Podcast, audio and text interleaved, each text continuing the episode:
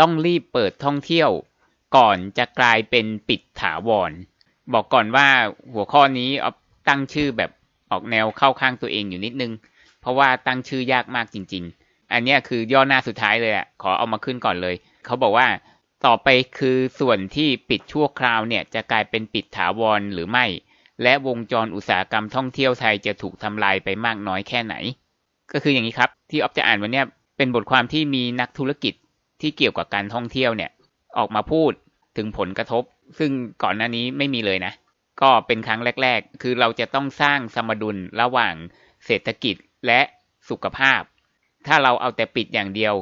คือเอาแต่สุขภาพอย่างเดียวก็คือแน่นอนครับ เจ๊งหมดแน่ ก็คือจะมีสองข่าวนะ ในวิดีโอนี้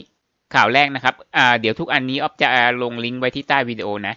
ก็คืออันเนี้ยเป็นตัวที่บอกว่า เราเนี่ยหวังพึ่งการเที่ยวในประเทศไม่ได้จริง ๆ ตามหัวข้อเขาบอกว่าตัวเลขเราเที่ยวด้วยกัน อืดรัดจ่อปรับเงื่อนไขขยายเวลา ก็ตรงนี้นะเขาบอกว่าที่ผ่านมาเนี่ยเราเที่ยวด้วยกันเนี่ย จริง ๆเขาจะจบที่น่าจะเป็นเดือนกันยาหรือตุลาเนี่ยไม่แน่ใจ กันยาแล้วแหละ เพราะว่ามันก็ได้ประมาณสามเดือนนะนะแต่ตอนนี้เขาจะขยายไปถึงสิ้นปีเพราะเขาบอกว่า ตอนเนี้ย แพ็กเกจเราเที่ยวด้วยกันเนี่ยที่ให้คนในประเทศเนี่ยคือเขาเรียกว่าเราลดแลกแจกแถมสารพัดเลยอะ่ะก็คือหลาย ๆ คนเนี่ยโอ้มาคุยว่าได้นอนโรงแรมห้าดาวในราคาคืนหนึ่งแบบทุกถูกหรืออะไรอย่างเงี้ยนะขนาดทำขนาดนี้แล้วนะ ก็ยังมียอดจองเพียงแค่เก้าแสนคืนจากห้าล้านคืนเก้าแสนคืนนะไม่ใช่เก้าแสนคน ถ้าไปกันคนละสามคืนก็สามแสนคนอะ่ะประชากรมีเท่าไหร่อะ มีเจ็ดสิบล้านไม่ใช่หรือ ก็คือตอบรับแค่ไม่กี่แสนคนเท่านั้นเองนะ แล้วก็ส่วนของแพ็กเกจกำลังใจก็คือที่ให้กลุ่มอาสาสมัครสาธารณสุขอะซึ่งเป็นคนสำคัญในการป้องกันโควิด ของประเทศไทยเนี่ยนะได้ออกไปเที่ยวโดยผ่านบริษัททัวร์เนี่ยนะก็บอกว่ามีการตอบรับค่อนข้างดีบางส่วน แต่ว่าขณะนี้ก็ยังมีกลุ่มที่ยังไม่ได้ออกเดินทางอีกเป็นจำนวนมาก คือประมาณว่าจะบังคับให้เขาไปเที่ยวก็บ้างกันเถอะ ก็จะขยายเวลาออกไปเช่นกัน คือออฟคิดว่าการที่รัฐมีมาตรการแบบนี้เนี่ย คือออฟว่ามันเป็นการทำลายการท่องเที่ยวของไทยในระยะยาวมากกว่า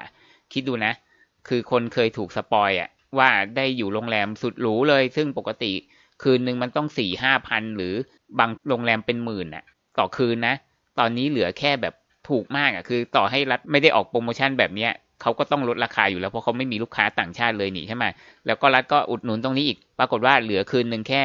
สองพันหรืออะไรอย่างเงี้ย คือคนเคยถูก spoil ไง เหมือนเราขึ้น low cost airline เนี่ย ที่แบบบินได้ทีหนึ่งแบบที่บินในประเทศนะ ได้สี่ร้อยแปดร้อยหรืออะไรเงี้ย แล้วถ้าต่อไปเราไม่มี low cost airline แล้วอะ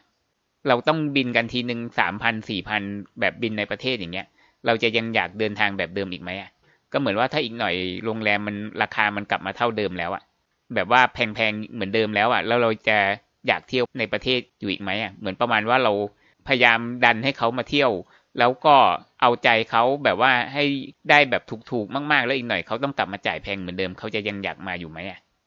ตรงนี้อ๊อฟก็เลยบอกว่ามันเป็นการทำลายการเที่ยวไทยในระยะยาวไง เพราะว่าถ้าอีกหน่อยมันแพงแล้วคนก็ไม่ได้อยากจะเที่ยวในประเทศมากเท่าเดิมแล้วใช่ไหมทีนี้กลับมาข่าวหลักของเรานะครับ ซึ่งตรงนี้หัวข้อของข่าวก็ไม่ได้ สื่อถึงที่หัวข้อวิดีโอของเราสักเท่าไหร่นะครับ ก็คือเป็นชื่อของนักธุรกิจคนหนึ่งที่ทำเกี่ยวกับการท่องเที่ยวนะครับ ก็ออกมาแสดงความคิดเห็นละกัน เกี่ยวกับว่าถ้าเรายังคงพยายามจะเน้นเรื่องสาธารณสุขอะคือเน้นเรื่องป้องกันโควิดอยู่อย่างเงี้ยรับรองเลย จากปิดชั่วคราวจะกลายเป็นปิดถาวรคือปิดชั่วคราวคือหมายถึงว่าธุรกิจเกี่ยวกับการท่องเที่ยวหลาย ๆ อย่างเนี่ย ตอนนี้ก็เริ่มทยอยปิดตัวนะ เพราะว่าไม่มีต่างชาติเลยอะ แล้วถ้าเกิดลากยาวกว่านี้ จะกลายเป็นปิดถาวรเลยนะ ซึ่งตัวเขาเองก็ทำธุรกิจเกี่ยวกับการท่องเที่ยวเช่นเดียวกันนะก็มาดูมุมมองของนักธุรกิจชื่อดังเกี่ยวกับการท่องเที่ยวดูบ้าง อ่า อันนี้เราข้ามสองย่อหน้าที่เป็นย่อหน้าเกริ่นมานะ มาตรงนี้เลยก็คือ ไทยเที่ยวไทยทดแทนไม่ได้ อันนี้แหละอ๊อฟก็เลยพูดข่าวตอนแรกไง เราพูดถึงไทยเที่ยวไทยไปแล้ว ทดแทนไม่ได้ยังไง นักธุรกิจคนนี้นะเขาบอกว่าวิกฤตครั้งนี้หนักหนาสาหัสมาก นักท่องเที่ยวต่างชาติซึ่งเป็นตลาดหลักของการท่องเที่ยวไทย มีจำนวนเป็นศูนย์ต่อเนื่องมา 6-7 เดือน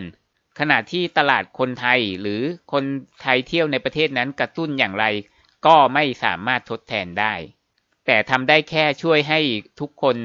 สามารถกลับมาเปิดบริการพอมีรายได้เลี้ยงพนักงานบางส่วนได้ทำให้ตัวเลขขาดทุนลดลงเท่านั้น ย้ำว่าทำให้ตัวเลขขาดทุนไม่ได้หมายความว่าไม่ขาดทุนนะ ขาดทุนน้อยลง แล้ว ลากยาวต่อไปเรื่อยๆเขาขาดทุนไปเรื่อยๆ ก็คือเหมือนแบบอาหารมันหมดแล้วอะ ก็ต้องอดตายถูกไหมฉะนั้นถ้าระยะสั้นเขายังพอทน แต่ถ้าเกิดระยะยาวเนี่ยเขาน่าจะทนไม่ได้แน่ๆ ทั้งนี้เนื่องจากว่า supply หมายถึงว่าโครงสร้างการท่องเที่ยวของไทยอะอาจจะเป็นโรงแรมหรือสถานบริการอื่นๆเนี่ยถูกสร้างขึ้นมาเพื่อรองรับต่างชาติเป็นหลัก อย่างเช่น โรงแรม 20 แห่งในเครือของคนเนี้ยนะเป็นเจ้าของโรงแรม 20 กว่าแห่งเลยนะ กระจายอยู่ในหลายพื้นที่ในกรุงเทพ กาญจนบุรีเกาะช้างหัวหินภูเก็ตเกาะสมุยเกาะยาวสุโขทัยลำปางเชียงใหม่เชียงราย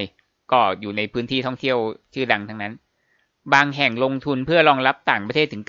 95%บางแห่งก็ประมาณ 70%เอาเป็นว่าโดยชั่วไปเฉลี่ยประมาณ 70%แล้วกันของเครือธุรกิจของคนเนี้ยที่รองรับต่างชาติก็รองรับคนไทยเพียง 30%เท่านั้น ก็มีคนชอบบอกว่าก็เปลี่ยนมารองรับคนไทยสิ ตามข่าวที่เราเคยอ่านก่อนหน้าเนี่ยกำลังในการจ่ายมันไม่เท่ากัน คือไม่ได้บอกว่าคนไทยไม่ดีหรือยังไง แต่หมายถึงว่าเราไม่ได้รวยเท่าต่างชาติไงฉะนั้นเวลาเราไปเที่ยวเราก็ไม่ได้จ่ายเยอะเท่าต่างชาติอะคนไทยจ่ายน้อยกว่าต่างชาติประมาณครึ่งหนึ่งอ่านี่ไงเขาบอกที่สำคัญคือการทำตลาดคนไทยนั้นไม่สามารถตั้งราคาสูงได้ ในช่วงนี้จึงเป็นช่วงการประคับประคองให้ธุรกิจขาดทุนน้อยที่สุด และเดินต่อไปรอวันนักท่องเที่ยวต่างชาติกลับมาได้อีกครั้ง ก็ ออฟเคยเห็นจากข่าวอื่นว่ามีคนบอกว่า นี่แหละมันแพงเกินไปอะ คนไทยเลยไม่อยากจะไปเที่ยวหรืออะไรเงี้ย อ่า มันก็มีทั้งส่วนถูกและผิด ในฐานะที่พวกเราเองก็เป็นคนหนึ่งที่บ่นตอนเที่ยวในประเทศเช่นเดียวกัน แต่ทีนี้เราต้องแยกกันนะ ระหว่างการเที่ยวปกติ คือที่พักธรรมดาคนธรรมดากับที่พักหรูๆแพงๆอะไรอย่างเงี้ยนะซึ่งถ้าเป็นเรื่องของการเที่ยวปกติที่พักธรรมดาเนี่ย โอเค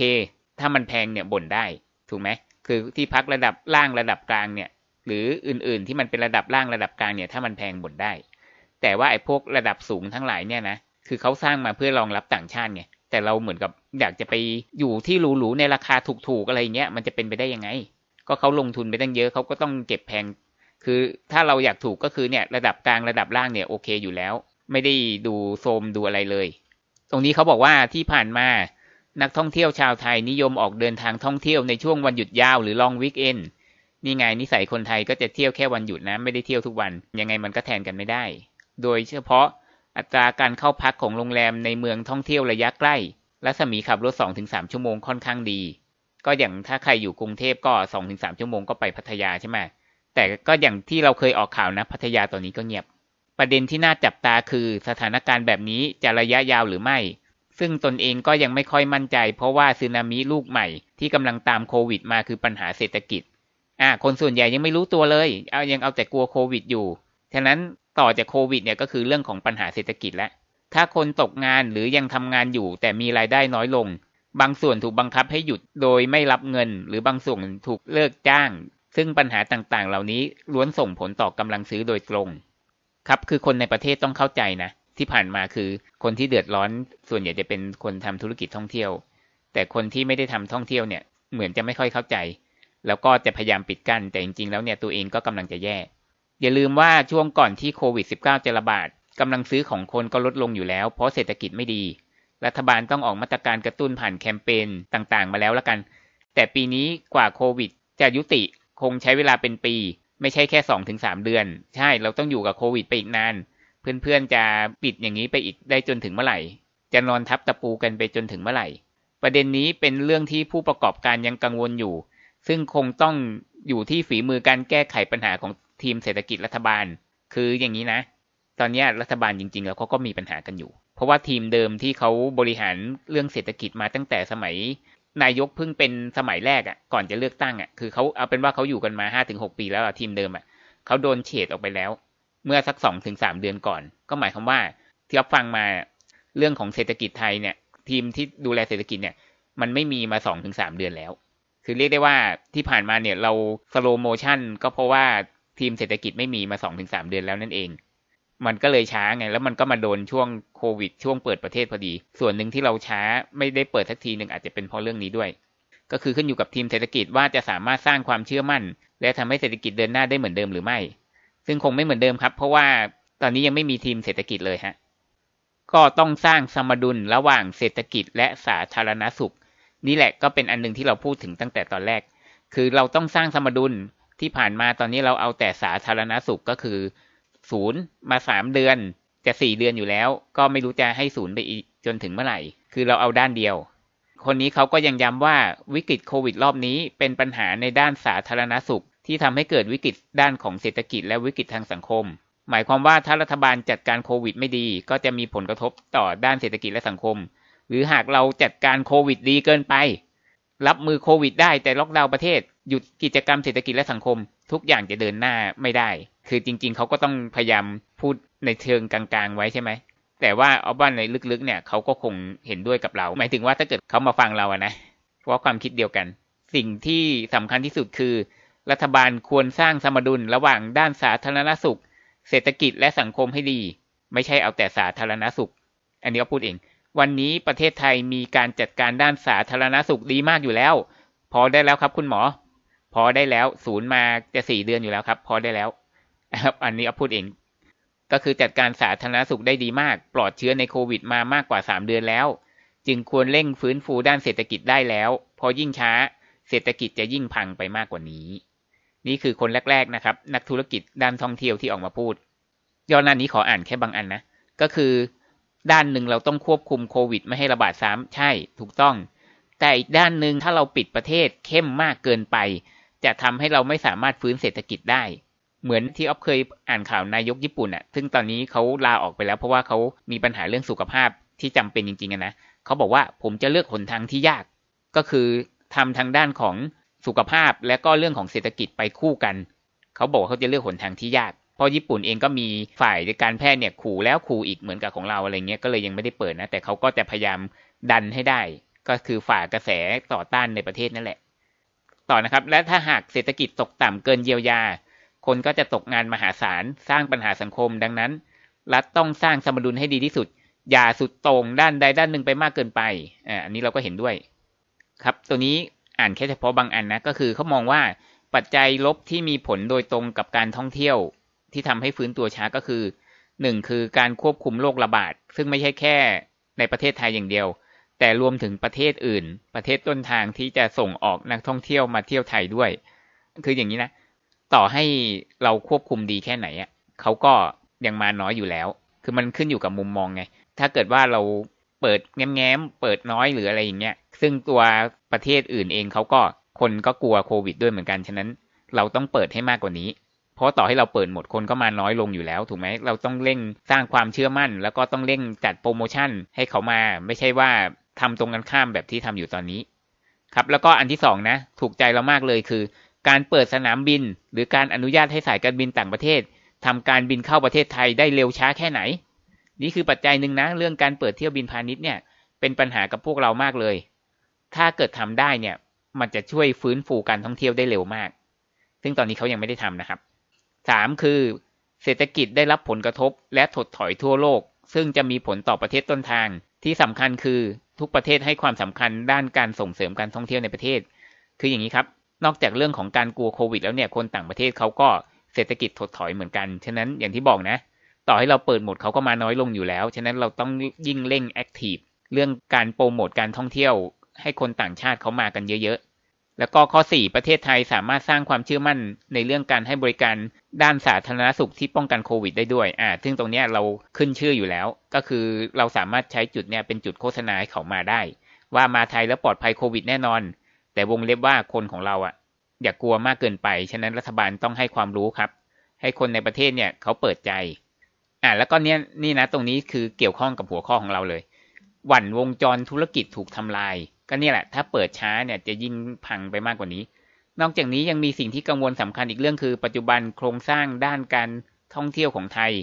ได้รับผลกระทบก็จริง แต่ส่วนใหญ่ยังพอฟื้นตัวได้วงเล็บถ้าเป็นระยะสั้น แต่ถ้าหากได้รับผลกระทบที่ลากยาวกว่านี้ จะทำให้วงจรอุตสาหกรรมท่องเที่ยวของประเทศถูกทำลาย เช่น สายการบินปิดตัว จริง ๆ ปิดตัวไปหนึ่งสายการบินแล้วนะ คือนกสกูตนะโรงแรมปิดให้บริการโรงแรมเล็กๆเนี่ยคงจะปิดบริการไปเยอะแล้วแหละ แต่โรงแรมใหญ่ๆยังพอทนใช่ไหมถ้ายาวกว่านี้โรงแรมใหญ่ ๆ ก็จะปิดด้วยนะ บุคลากรด้านการท่องเที่ยวเปลี่ยนอาชีพ อ่าใช่ บางทีเปลี่ยนแล้วเปลี่ยนเลยนะ เราจะเรียกเขากลับมาก็ไม่ได้ด้วยนะ หากเกิดปรากฏการณ์เช่นนี้ เชื่อว่าจะยิ่งทำให้การฟื้นตัวของอุตสาหกรรมท่องเที่ยวของไทยล่าช้าออกไปอีก หรือฟื้นตัวได้ไม่เต็มที่ ความพร้อมจะกลับมารองรับนักท่องเที่ยวต่างชาติอีกครั้งจะใช้เวลานานขึ้น ใช่ครับ คือถ้าเกิดว่าเขาตกงานแล้ว หรือว่าธุรกิจมันเจ๊งไปแล้วเนี่ย ยามที่นักท่องเที่ยวเขาจะเข้ามาได้เยอะๆเนี่ย เราก็ไม่มีอะไรที่จะรองรับเขานะ คนนี้เขาก็ทิ้งท้ายด้วยว่า เข้าใจว่ารัฐบาลเองก็มองเห็นความเดือดร้อนของอุตสาหกรรมท่องเที่ยวว่าเป็นภาคที่จะฟื้นตัวได้ทีหลังสุด แต่ทางด้านของพวกเราอะเอกชนอะ ก็อยากเห็นการแก้ปัญหาที่รวดเร็วแล้วตรงเป้าหมายมากกว่านี้อะแล้วขอกระโดดข้ามมาเลยนะครับ เพื่อไม่ให้ยาวนะทั้งทั้งนี้เนี่ยก็คือต้องการความช่วยเหลือจากรัฐ เพื่อให้ผู้ประกอบการสามารถประคองตัวเดินต่อไปได้ เพราะว่าสถานการณ์ธุรกิจท่องเที่ยวทั้งขาเข้าและออก 80-90%ได้ปิดตัวชั่วคราวไปนานแล้ว ขาเข้าขาออกก็คือ คนในจะออกคนนอกจะเข้าก็ไม่ได้เนี่ยนะทำให้ธุรกิจ 80-90%ที่เกี่ยวกับท่องเที่ยวเนี่ยได้ปิดตัวชั่วคราวไปนานแล้ว แล้วก็สุดท้ายคือตามหัวข้อของเรา ต่อไปคือส่วนที่ปิดชั่วคราวที่บอกว่า 80-90%เนี่ยนะจะกลายเป็นปิดถาวรหรือไม่ และวงจรอุตสาหกรรมท่องเที่ยวไทยจะถูกทำลายไปมากน้อยแค่ไหน มาพูดเนี่ยเป็นอีกส่วนหนึ่งที่สนับสนุนในสิ่งที่ออฟได้ติดตามมาตลอดว่ายังไงประเทศก็ต้องเปิดนะครับ เพราะว่าความจำเป็นเกี่ยวกับเรื่องเศรษฐกิจเนี่ยมันบีบคอเราอยู่ ถ้าเราไม่ทำนะ เราจะเสียรายได้ไปอย่างมหาศาล คนตกงานสี่ล้านคน อย่างที่ออฟเคยบอกนะ ธุรกิจการท่องเที่ยวที่เขาลงทุนไปมหาศาลเขาก็ต้องปิดตัว แล้วยามที่ประเทศเราจะกลับมารับนักท่องเที่ยวอีกครั้งหนึ่งมันเป็นไปไม่ได้